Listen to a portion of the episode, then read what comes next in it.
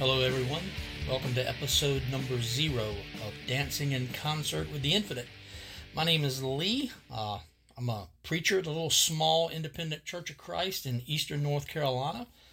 Uh, episode number zero, you may be wondering what that's all about. Uh, if you know comic books, you know that oftentimes there are issue number zeros. Sometimes they come out long after a comic has been out. And a zero issue in a comic book gives you backstory. Oftentimes it gives you an origin story. And it's information that if you're coming into something new, it's information that is helpful so you can understand what has taken place before you jump into the story. So this is kind of an introduction to me and what I hope to do here. So that's my episode number zero. The title, Dancing in Concert with the Infinite, it's also the name of my written blog. And it comes from an album uh, that came out in 1993 called Magenta Manta Love Tree from a Christian band called Dig Jesus. Uh, Dig Jesus, Love Jesus. Uh, and they were a very interesting band. They kind of were a mix of punk and metal and hip hop and funk, and they were a little bit of everything.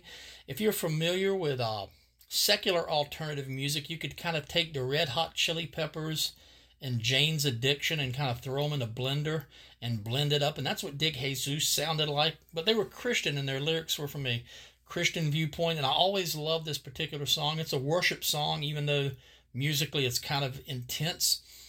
And I've always liked the title. So I use that not only for my written blog, but I use it for this podcast that I'm beginning.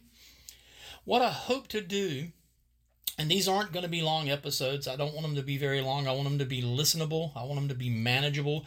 But what I want to do is just give you kind of a regular guy's view of living as a Christian. Now, it is true that I'm a minister, but I'm not super educated. I don't have tons and tons of degrees. Uh, I'm not the guy that's going to sit down and dive deep, deep into theology and argue doctrine. Although that stuff is important, there's definitely a place for that. But there are people much smarter than I am. There are people more educated than I am to do that. And I enjoy reading and listening to that stuff. And I'm not saying we won't touch upon some deep theological issues. But as a preacher, even though I do research for my sermons, I do research for my Bible studies, and I give background information. Sometimes we discuss Hebrew and Greek words. If I can't bridge the gap between the context and the message from Scripture and give practical application to those listening, I'm really not doing them any kind of service. I might as well be teaching uh, in a university to students. So, my teaching and my preaching and the devotions that I do hopefully are giving some practical application, what it means to live like this in real life. And that's what I hope to do with this podcast. Uh, that I'm going to try to connect uh, this with my written blog. I've had a written blog for years. I've been successful with it sometimes, sometimes not as successful.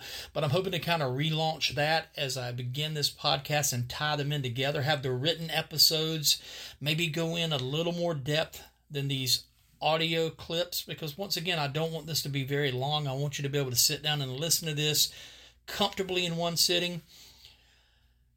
And that's kind of where we're going. Uh, I do want to share one passage uh, before I end this little introduction.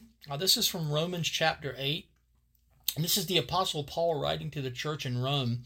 And he's talking about how this world we live in is waiting for Christ to return and make things new. Not only are we Christians, not only are we struggling to get through this life, uh, hopefully we are walking in step with the Spirit.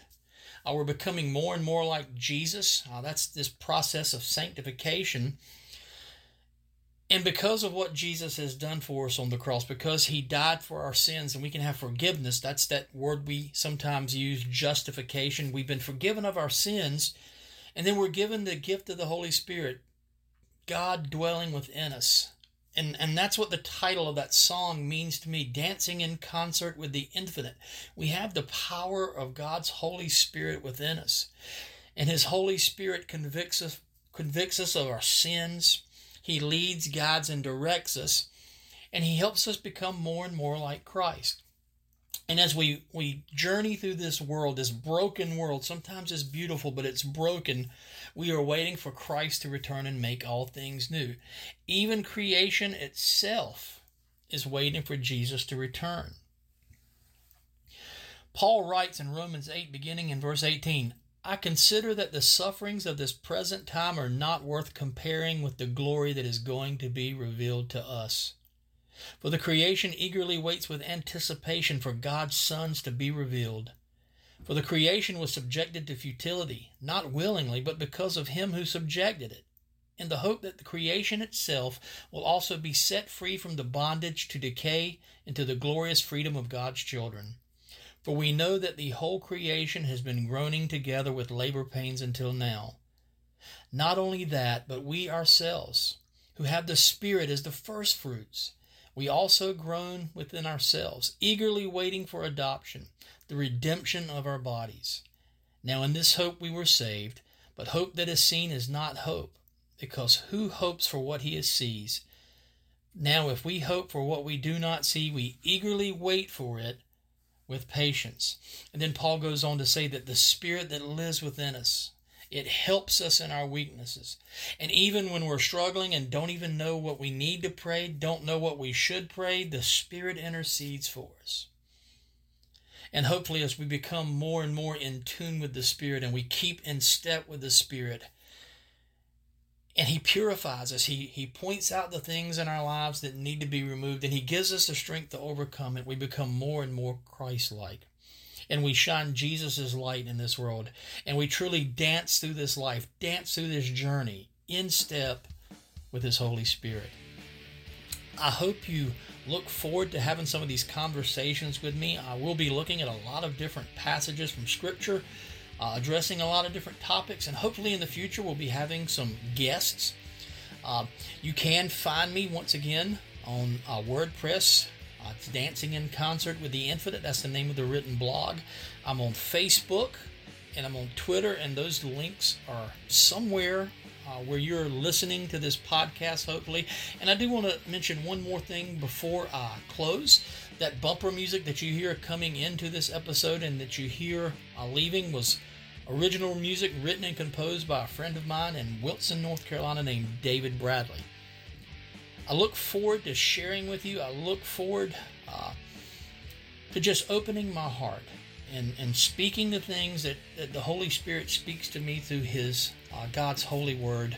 Uh, and I hope you come back. Uh, until uh, episode number one, which should be out in the next two or three days, I'm Lee, and I hope you have a great day.